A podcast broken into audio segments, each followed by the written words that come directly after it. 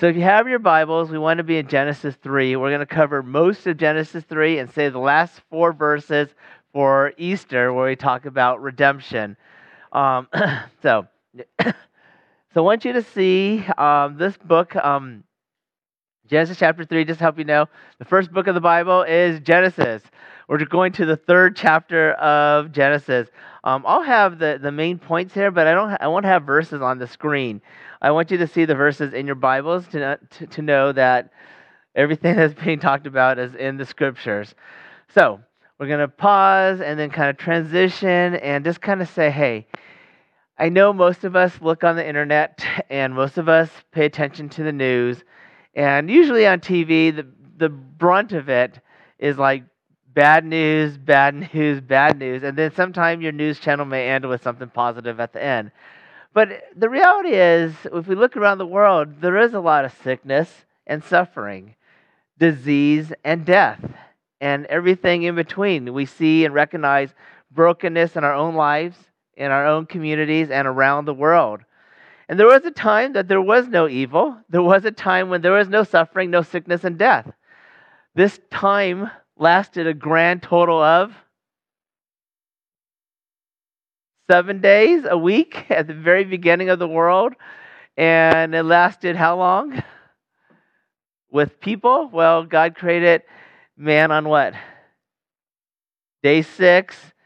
God rested, and that's day seven. And so, chapter two of Genesis is a picture of day six expanded. Day seven, we know God rested 24 hours. And now we're in chapter three. And so there's not super clear how much time has passed, but we know at this point this perfect world, this perfect paradise is going to come to an end. Um, things are going to change. And so we see that man's going to sin against God, and then sin will enter in the world. Uh, and so we'll have, in one sense, an answer or the genesis as to where did evil come from? Where did death come from? Where does sickness come from? And why is the world messed up the way it is today? And why has it been messed up for the last few thousand years? And so, those origin type questions will be answered today in the book of Genesis. And at the same time, God is going to shoot a beam of hope in the midst of darkness.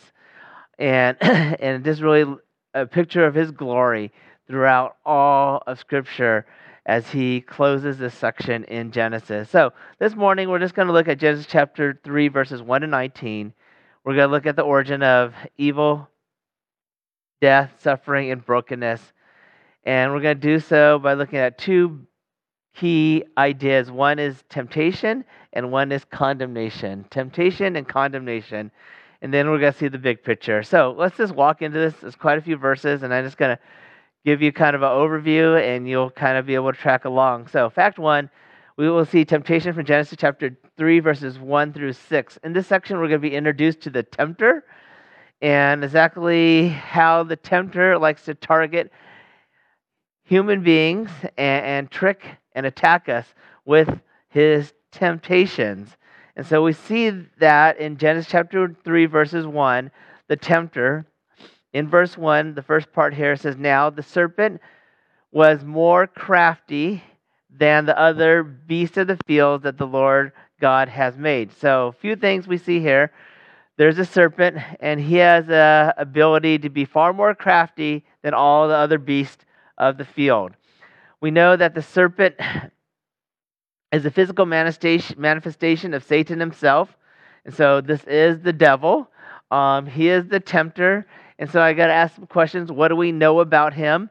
Um, I'll say a little bit what he's not real quickly. He's not the dude dressed in red running around with a pitchfork. Okay, that's the Halloween something. I don't know. That's not Satan and that's not the devil. It's this dude running around in red holding a pitchfork. But that is not the that's not Satan of the Bible. The Satan of the Bible is a fallen angel, a supernatural being, um, a spiritual being and at one and at this point in the very beginning of the Bible in Genesis chapter 3, we see that the Satan himself has possessed the body of a serpent pre in his pre-fallen condition. I say that in a sense that we know more about his fallen condition when God condemns him later on in chapter 3 to be on his belly for all his days.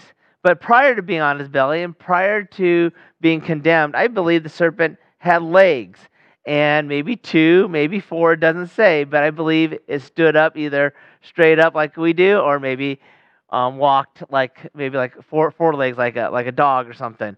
But um, this is a, this is the tempter um, functioning in this way as a serpent with legs standing up, and we'll see that this this tempter, Satan himself, We'll be talking. There was a time in Job chapter 38, verses 4 to 7, that before Satan fell, he was once a beautiful angel, um, rejoicing with God, but he rejected God himself and God's creation and fell into sin. With, with Satan himself, there is no redemption. Christ did not die for the demons or for the devil himself, so there's no redemption being held out for him like there is for human beings. But know this, the Satan is real, okay?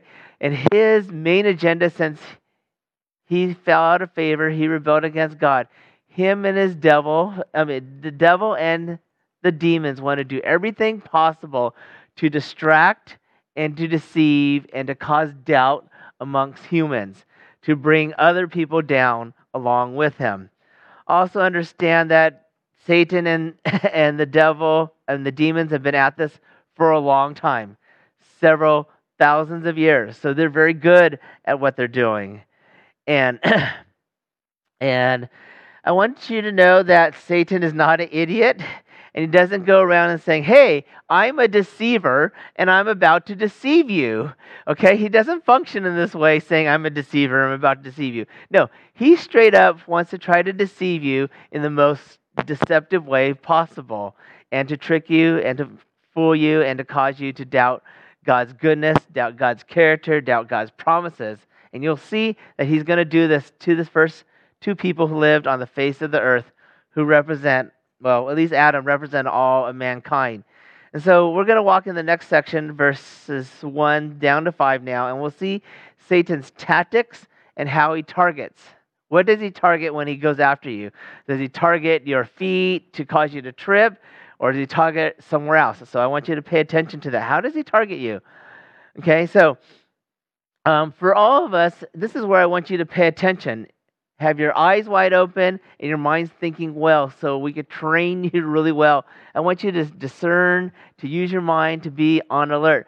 Because the reality is, every day, including myself, we're getting fooled by Satan. He's putting doubts in our minds, and he does this over and over and over. He throws these tactics out at you to deceive you. And so it's not just Satan himself, he uses our media, our commercials, our TV, our movies, um, to send his messages. He also sends our, his messages through our government, through our politics, through our judges, our court systems, with anti God agendas and anti biblical origin agendas, and down to our educational system um, to set up an agenda within our educational system that is anti God, anti scriptural, anti, or just unbiblical.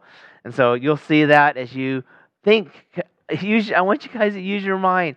I think one, one tactic before we get into this is we're just so used to an unbiblical um, worldview. We just don't know any different because we just live in it. We're submerged in it. And so that's one of the tactics Satan uses. This submerge us into it so we're just used to it. We just don't know anything else and we think it's normal. But let's watch and see how Satan does this to the first couple, and we'll see how it's repeated with us every single day of our lives. So check out this dialogue. Um, the first thing Satan does is sows doubt about or regarding the authority and God's truth. And so we see in verse the latter part of verse 1, Satan is speaking, and he said to the woman, Did God actually say, You shall not eat of any tree in the garden? So if you're familiar with chapter 2, God talked about what you can eat, and He said basically you can eat of anything in this garden, but he said there's one particular tree in the middle of the garden, and it's called the tree of the knowledge of good and evil. And this is this one tree that God has set forth that you shall not eat from. And he warns that if you do eat the, uh, from this tree, that you will surely die. And so Satan puts out this question Did God actually say? So he's sowing some doubt. You and did he say what? Shall you shall not eat of any tree of the garden? Poses this question. So there's a few things that are going down as Satan sows doubt into Eve's what?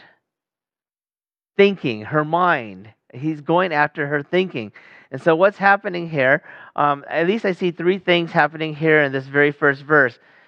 Uh, first of all, I want to ask this question Where's Adam? Why isn't Adam on this scene? And I want to say straight off the bat, Adam's failing in his headship. We talked about that last week. He has a role to be head, to lead his family, the, the two of them, himself, to be right with God, and to lead his wife in, into truth and to protect her. Okay? And so, right now, from the very beginning, Adam is not there on this scene. And this is a big deal. If I were to go on and on, there's a lot of guys, a lot of husbands that are what? Not even right with God to, to begin with.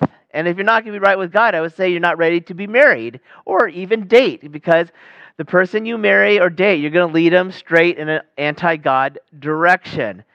And so the first thing a guy can do is to be right with God and walking with God. But for Adam, I mean, there's not much there in this very early beginnings of humanity. I mean, the Tar Heels aren't playing, the pack isn't playing, there's no March Madness. Is this him and all the animals and trees and stars out there? There's no distractions. He doesn't have a cell phone, he doesn't have a computer, but he is failing. I don't know where he is, but he's not around his wife at this moment to protect her. He's lax in his headship, he's lazy in his headship. And so we have a men's group at Rooted Church because we want to what? Raise up a group, a generation of men that will fear the Lord. I just want to put that out loud and clear. We want to raise up a, a generation of men who will fear the Lord. We have a generation of men. I, it's easy to just look at them. um, our, our country, in many ways, hates God. You can just tell by the way they live. Um, they don't fear the Lord. They live life according to how they want to. They don't think about God much. They don't think about the Bible much. And so, yes, I'm nailing on biblical headship and the men right now because we need it. I need it. Um, and so, what does Satan do? He specifically targets Eve's mind, her thoughts, her system of thinking. So, what.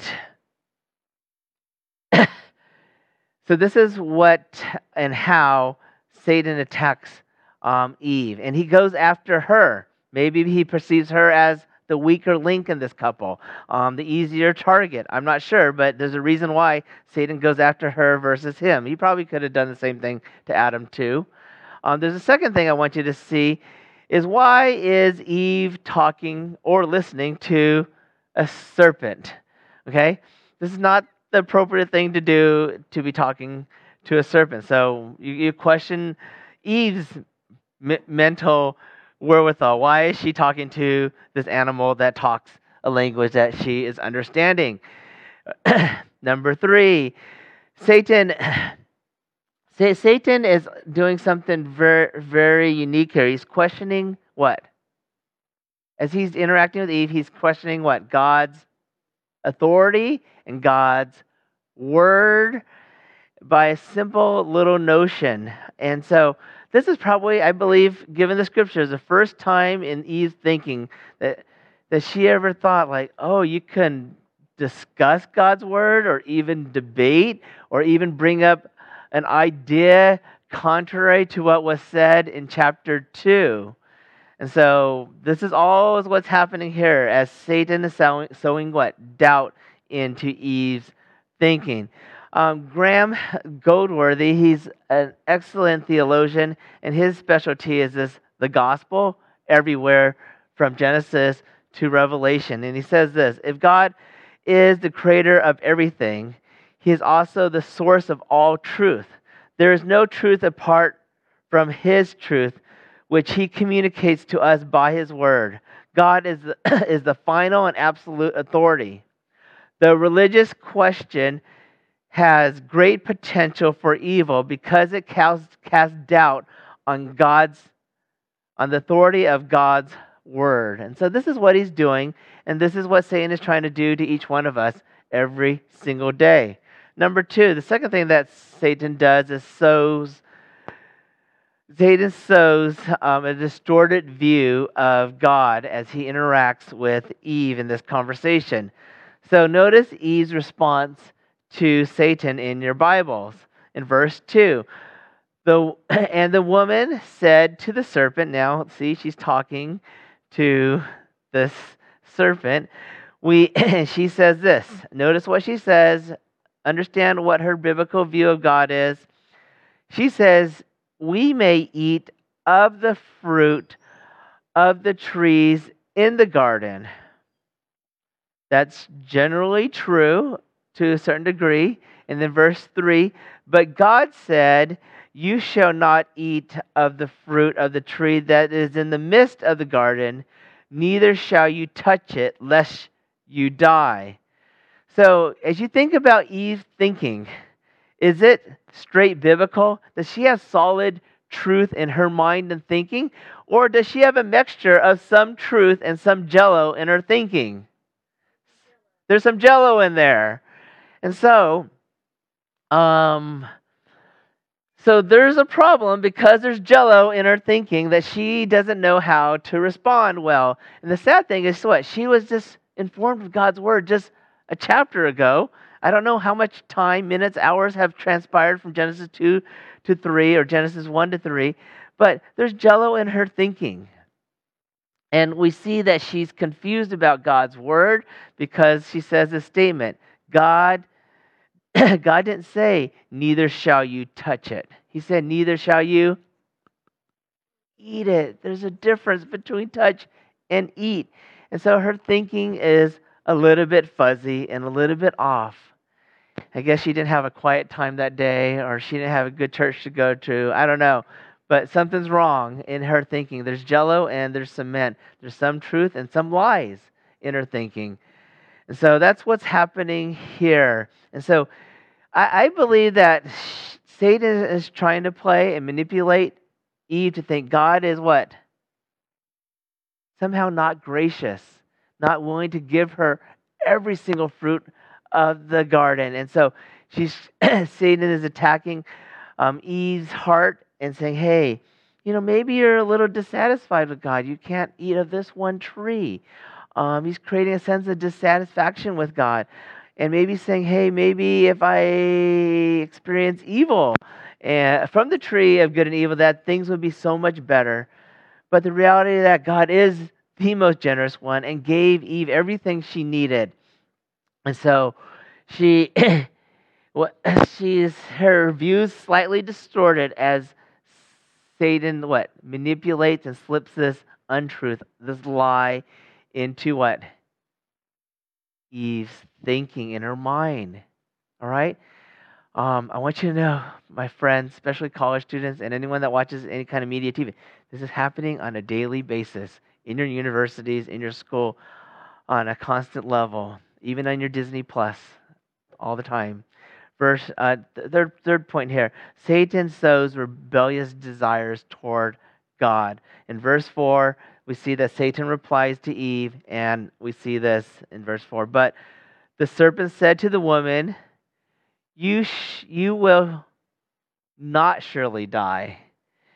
This is not even half truth now. Satan just throws out the lie, but it's actually appealing. I don't want to die. And so it's kind of appealing. You will, what, surely not die. But this is a straight up lie because God said, if you eat of the fruit, you will surely die.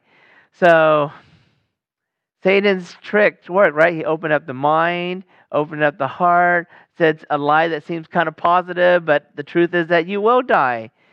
And so we see this all taking place in this first few verses. And it goes on and says, the, the rest of Satan's deceptive package is seen here in verse 5. For God knows when you eat of it, your eyes will be open, and you will be like God, knowing good and evil. And so, yes, you will know good and evil, but you will know it experientially and personally, and you will surely die.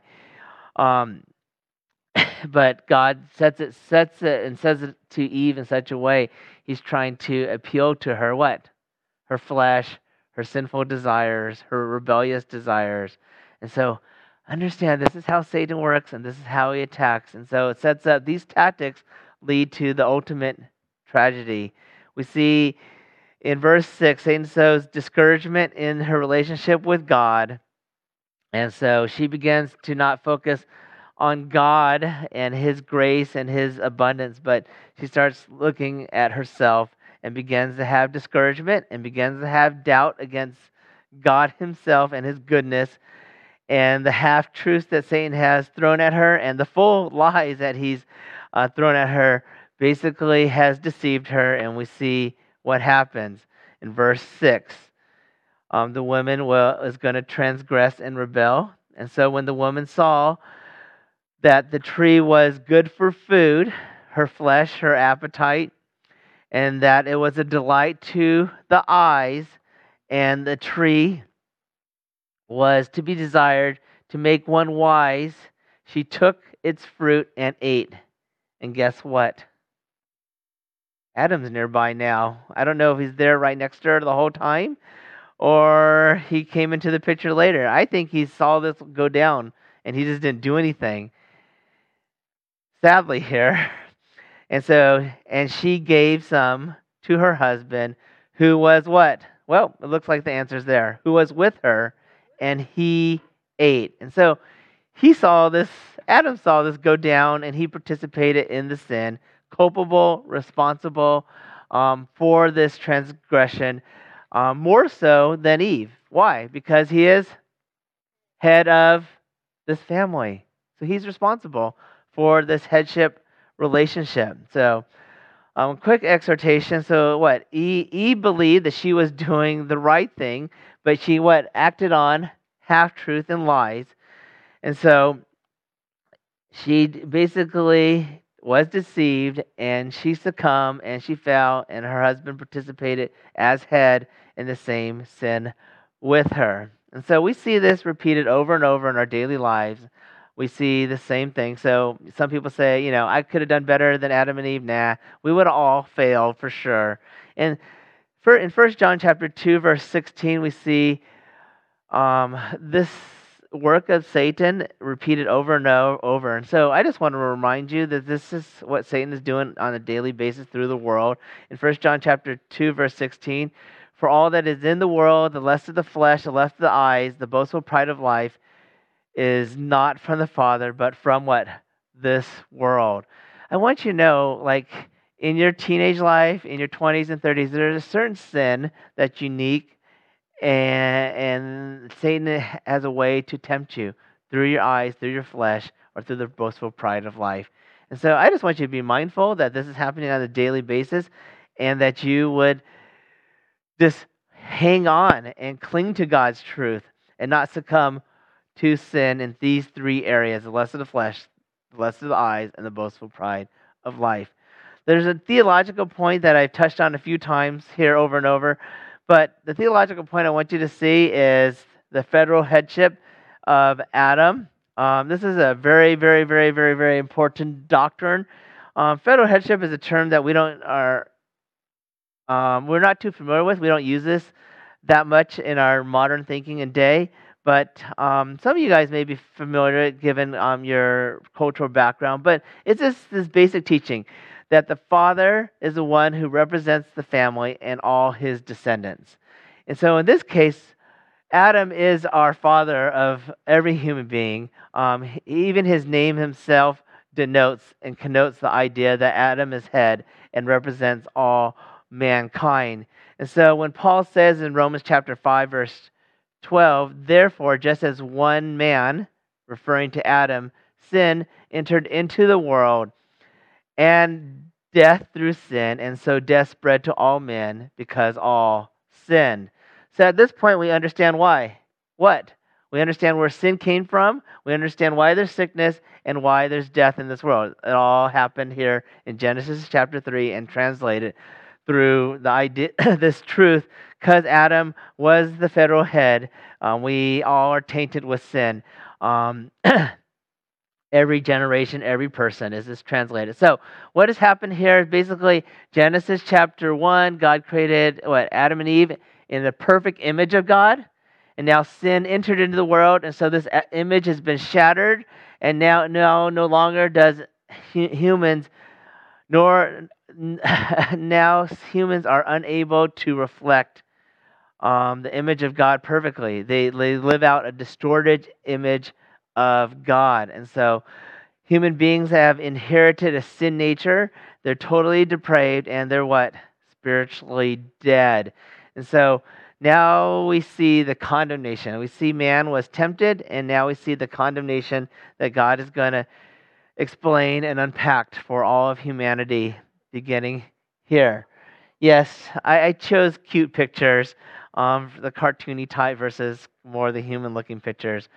But, anyways, um, you'll get this. So, verses 7 through 19, we see the condemnation.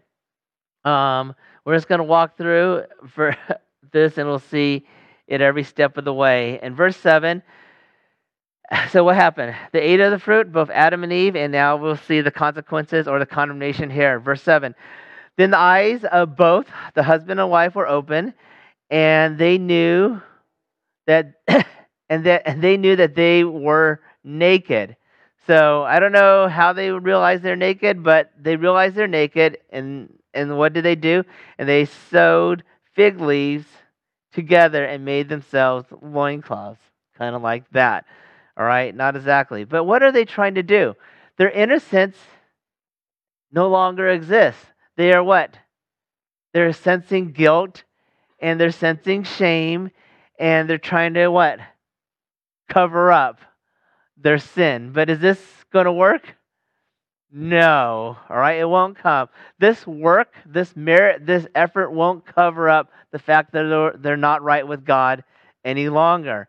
The reality is they all come short, and we all come short of God's glory. No matter, no matter how much good works or good efforts that we try to do to make us feel better or make us look right before others will atone for our sins. And so that's what they're trying to do. Almost every human being understands this experience. Not everyone. We all experience it, whether we recognize it or not. Verse 8 And then they heard the sound of the Lord God walking in the garden of the cool of the day. And the man and his wife, what? Hid themselves from the presence of the Lord God among the trees of the garden. Well, they're hiding, okay?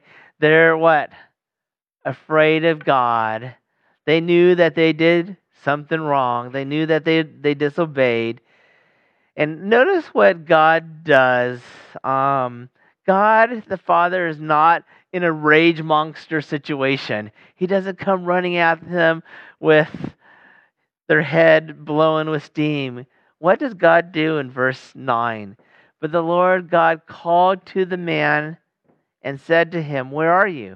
It doesn't say the Lord God yelled or screamed or did rage monster, all right? No, he just asked a simple question Where are you? He's calling out who? First. Adam, the man. Why? Headship again. He's the one responsible in this relationship. And some, I know we live in this day where women want to be strengthened and empowered. And I think I was talking to some ladies, I think even last night, like every movie, it's about women empowerment. Um, all the key characters in Marvel, they're all women now. And, you know, Brie, who's from my hometown, Sacramento, flies through the big ship and destroys it. Um, and I don't know where I'm going with that, but I want to say that God set this up for the family so that there would be order and so that there would be protection. I know there's situations where there's divorce or the husband may abandon the wife, and the church is able to come alongside, not perfectly, but to some degree. Um, and hopefully we can do that well. We, we try the best we can as a church. But verse 9, God calls out to the man because he's culpable, he's responsible, and he's head in this relationship. So he calls out to him, Where are you? Where are you? And so, because of the fall, men tend to go one or two direction or both. They either are passive in their leadership or they're domineering.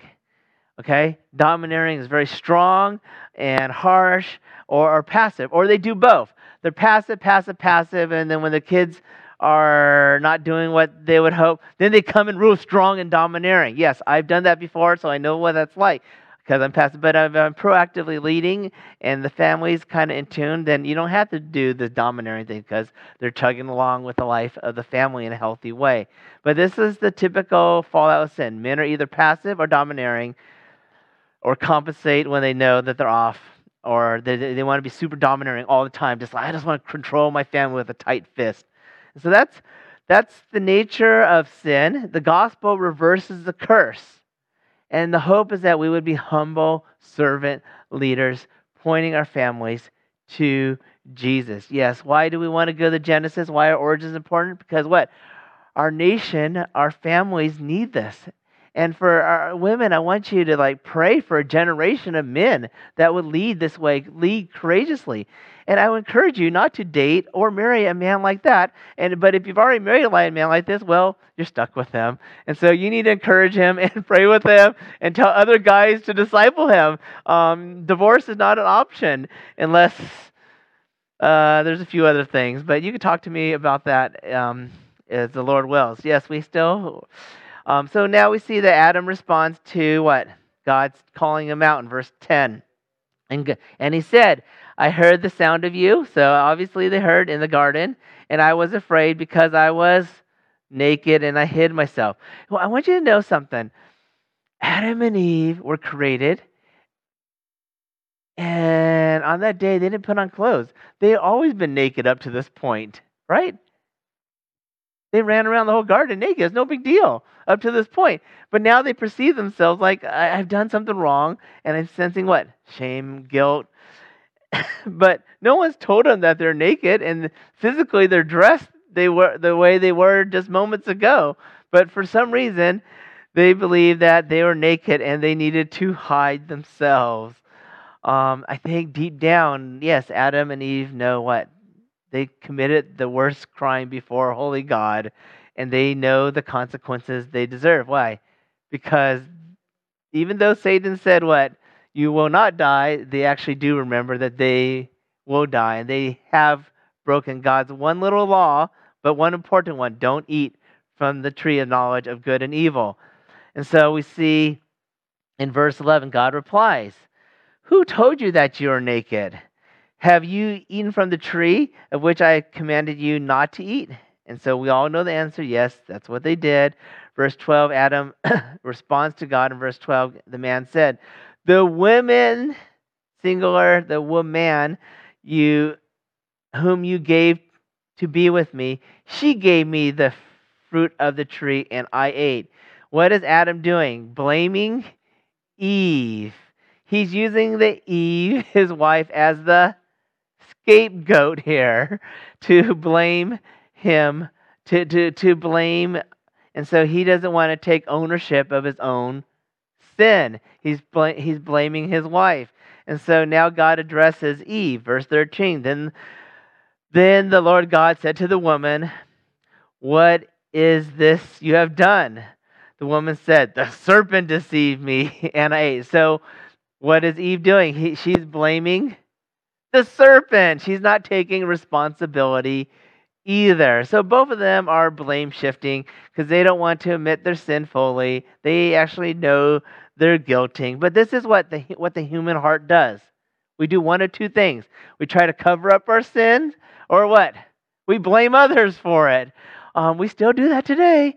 You know, you know, I this and this happened, and I'm gonna what cover and hide or I'm going to blame others. And so our heart is constantly in this state uh, being convicted or our conscience is bothering us for a purpose. It's telling us what? We're sinful in need of a Savior, a Redeemer. Hence, what?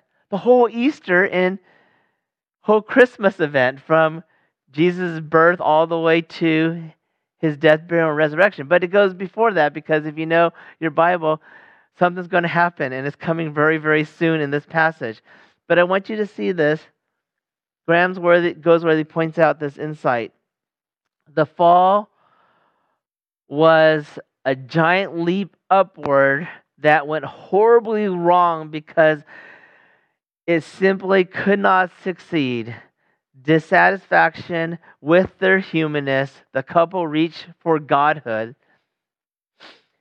in lusting after a throne that was not theirs. They lost the privileges they already had. And so that's simply what happened in these last six or seven verses. Now we're going to look at God's judgment and how he declares condemnation directly to Satan himself, Eve, and Adam in these last few verses. So, Satan's judgment in verses 14 and 15, the Lord God said to the serpent very specifically and very directly, Because you have done this, cursed are you above all the livestock and above all the beasts of the field. If you remember what? The serpent was more crafty than all the others, and now he's cursed above all of them. So he went from being more crafty to being cursed to above all. And then his specific consequence is this On your belly you shall go. So I believe the serpent was more upright, and now on your belly you shall go, and dust you shall eat all the days of your life. Man, what a consequence just to be face ground your whole entire life. And so the serpent was cursed in this unique way to, to what? Slither on the, his belly all the days of life. If you think about snakes, they represent all that is what? Disgusting, lowly, slimy. I mean, I don't know. I think of the Raiders of Lost Ark. Lots of snakes there. Eee, don't like them. Um, they're slimy. I don't know why people want to play with snakes. This is not the thing. All right. So that's what snakes represent. Um, and so Graeme Goldsworthy um, has another in, insight. I appreciate him because he has all these redemptive quotes. But he says this um, God does not question the snake, perhaps, as one commentator suggests. So there's no questioning here. You notice he's questioning Adam and Eve? There's no questioning toward Satan. There's no dialogue. There's no trying to draw the truth out of um, Satan himself. Okay? Because as an animal, it can have no responsibility for sin, while Satan has no hope for pardon or redemption. Insightful. There's no dialogue from God to Satan. He just says straight up, You're on your face for the rest of your life. And so, on the darkest day, we literally went from the greatest day of creation, all the animals, and, and the greatest day of man and woman being created in the image of God, we have this sad, sad day where humanity falls. But in the middle and in the midst of this darkest day, we have Genesis chapter 3, verse 15. You need to underscore, underline, circle this verse, or just put it in your mind. It's one of the most important verses of all the Bible. God says this I will put enmity between you, referring to Satan, and the woman, between your offspring and her offspring. And you and he, excuse me, and he shall bruise your head, and you shall bruise his heel. This is some big time stuff here. Let's put the brakes on to understand what's going on here. It's a dark, dark day. God puts this major beam of light and hope in the middle of this day. And he's gonna he just literally gave out the proto evangelium. That's literally the first gospel, the first good news in scripture. And essentially he is saying, hey, Adam and Eve, you're gonna I mean, Satan Satan has an offspring and the woman will have offspring. And in the end, when it says, and he shall bruise your head, okay? The woman referred here to is Eve, and her distant seed and offspring will be Jesus. And in the end, he will crush Satan's head and will claim ultimate victory over sin and death and Satan. There will be a time where Satan sees that looks like his plan is coming together against Jesus when Judas betrays Jesus and Peter sells out Jesus in their way, and Jesus is on the cross. And I think Satan is thinking, Yeah, I got Jesus. And it sure seemed like that when he was on the cross, and it sure seemed like that when Jesus was in the grave. And, and yes, they say and declare this in this passage Satan bruised his heel for that moment. But what? Three days later, Jesus came back to life, conquered sin and death. Satan happy face went to be a sad face. He did not win. He did not conquer. And he did not achieve what he thought he did against Satan. But in fact, we know at the end, in Revelation chapter 20, verse 10, we see where Satan is judged and sent to hell forever. The seed of Eve is triumph. And this is what we're celebrating what? Next week. So I encourage you to invite your friends to the park next Saturday and to hear next Saturday because what? They'll hear not just good news, the best news ever. Right? The best news ever. I don't know what you guys think about as good news. Like, I got into this college. Yay! You know, my president won and beat the other president. Yay, sort of. Or, you know, I don't know. Uh, we got the vaccine. Yay! But this doesn't compare to any kind of good news in relationship what? To the good news of Jesus Christ. This is the best news ever. And we should be extremely excited. And we should flood our social media and everyone in our email accounts about this good, amazing news and not be ashamed of the gospel because it is what? The good news that Christ died for your sins and mine. There is nothing worse to be called a sinner. You can call people an adulterer, um, one with COVID. I mean, we treated people back with COVID like, man, you're the plague. These, oh, you get away from me. I'm going to leave and quarantine myself. I mean, being a sinner is far more terminal far more terrible than having AIDS or some other STD. It's worse because the consequence is far worse. But we have the care, and it is what? Christ's finished work on the cross. And we have the proof, his resurrection on Easter Sunday, my friends. So, I'm highlighting the good news. I hope you understand that. And that's why we want to flood our emails, our social media, and pass every flyer out. Not just to have a party, not just to eat well, but that people would hear the good news. It doesn't get better than that, my friends. Eve's, what's her consequences? Well, some of the ladies in this church will experience it pretty soon, and they'll know the reality that this truth is biblical in verse 16. And to the women he said, I will surely multiply your pain in childbearing. In pain you shall bring forth children. But the cool thing is, most moms forget this and they have more babies later on. So that's a cool thing. I'm glad for that. But Satan also goes that your desires should be for your husband, and you shall rule over your husband. So I said the fallout of husbands tend to be what? Domineering and passing.